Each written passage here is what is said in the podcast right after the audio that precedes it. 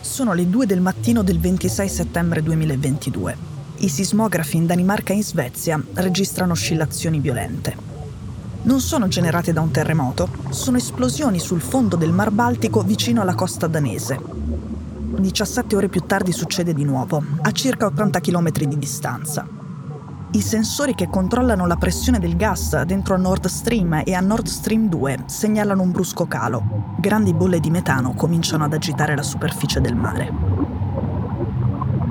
Qualcuno è andato nel Mar Baltico, è sceso a 70 metri di profondità, ha piazzato cariche esplosive sui gasdotti Nord Stream e Nord Stream 2, che collegano la Russia di Putin alla Germania e al resto dell'Europa. E le ha fatte esplodere.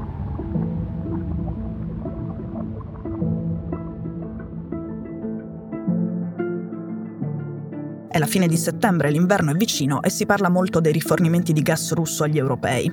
Le relazioni non erano mai state così cattive da decenni. Sette mesi prima la Russia ha invaso l'Ucraina. I governi europei stanno finanziando e mandando armi a Kiev e, si dice, Putin vuole bloccare il gas per ricordare a tutti chi ha il coltello dalla parte del manico.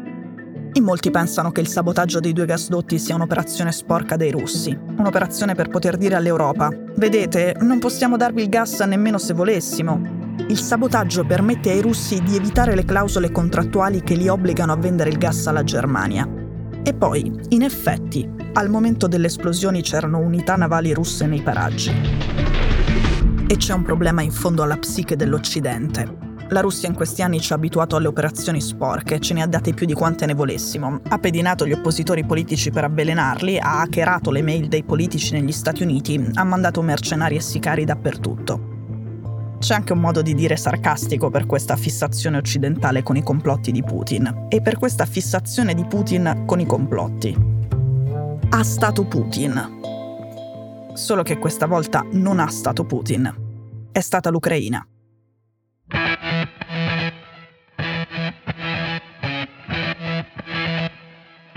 Sono Cecilia Sala e questo è Stories, un podcast di Cora Media che vi racconta una storia dal mondo ogni giorno.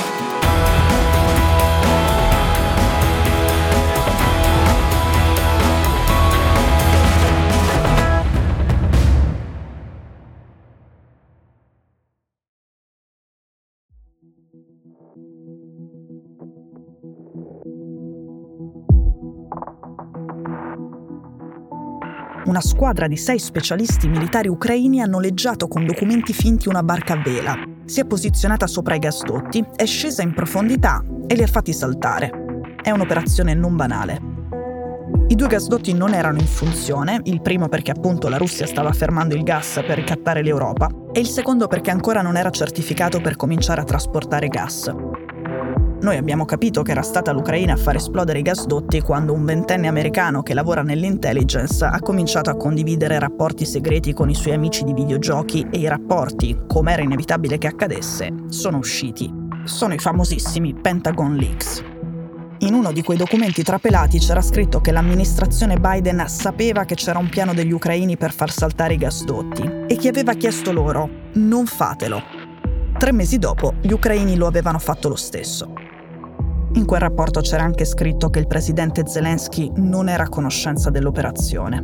Da una parte questa è una cosa positiva, dall'altra non lo è. Vuol dire che ci sono fazioni dietro la facciata compatta dell'Ucraina. E che sia così ormai lo abbiamo capito e qui abbiamo già accennato alla cosa. Ora, nel fine settimana il Washington Post è uscito con uno scoop L'uomo che ha coordinato l'operazione si chiama Roman Chervinsky, è un ufficiale decorato dell'esercito ucraino, ha lavorato nei servizi segreti e adesso è in prigione a Kiev. È in prigione a Kiev in attesa di giudizio per un'altra operazione di intelligence andata male, un'altra operazione rispetto alla quale il presidente Zelensky non era stato informato. Roman Cervischi nega di aver avuto un ruolo nel sabotaggio di Nord Stream, ma l'articolo è molto specifico e dice che lui si occupava, assieme ad altri, dell'organizzazione del sabotaggio e della logistica. Insomma, a questo punto la storia del sabotaggio comincia a essere chiara. Gli ucraini hanno tagliato i gasdotti per fare un danno economico alla Russia, che con i proventi del gas mandava avanti l'invasione, e per costringere gli europei, in particolare i tedeschi e gli italiani, a trovarsi altre fonti di approvvigionamento. Il Washington Post scrive anche che i superiori di Cervinsky sapevano cosa stesse facendo, in particolare il generale Valery Zaluzhny, il capo delle forze armate ucraine, quello che dirige davvero la guerra. Lui avrebbe approvato l'operazione per far esplodere i gasdotti.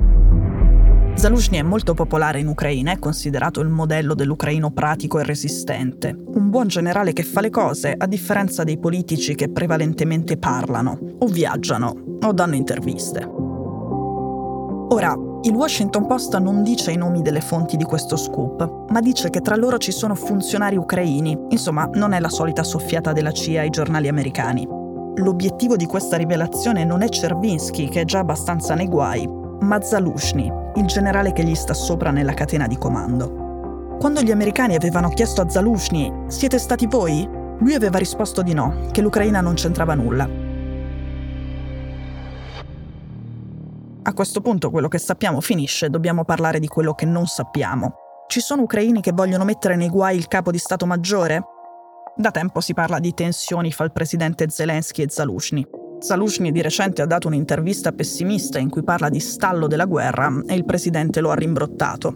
Ha detto sostanzialmente che pronunciare quella parola è un favore a Putin e che non spetta ai generali decidere la comunicazione pubblica della guerra. Gli uomini del presidente vorrebbero ridimensionare Zalushny, forse lo vedono anche come una minaccia. Se questo è il quadro, la soffiata contro il capo di Stato Maggiore che arriva a pochi giorni dallo screzio pubblico tra lui e Zelensky sembra un'altra mossa per danneggiare il capo di Stato Maggiore. La soffiata lascia intendere è stato lui e non Zelensky ad autorizzare l'operazione contro i gasdotti, a mentire agli alleati americani e a danneggiare quelli europei. L'Ucraina ormai da febbraio 2022 fa fronte unico contro l'aggressione russa, ma anche dietro a questo fronte unico si agitano conflitti interni. Se questi conflitti diventeranno sempre più evidenti, indovinate chi festeggia. Uno che sta a Mosca. Stories è un podcast di Cora News prodotto da Cora Media. È scritto da Cecilia Sala. La cura editoriale è di Francesca Milano. In redazione Simone Pieranni. La sigla e la supervisione del suono e della musica sono di Luca Micheli. La post-produzione e il montaggio sono di Daniele Marinello. La producer è Monica De Benedictis. Le fonti dei contributi audio sono indicate nella sinossi.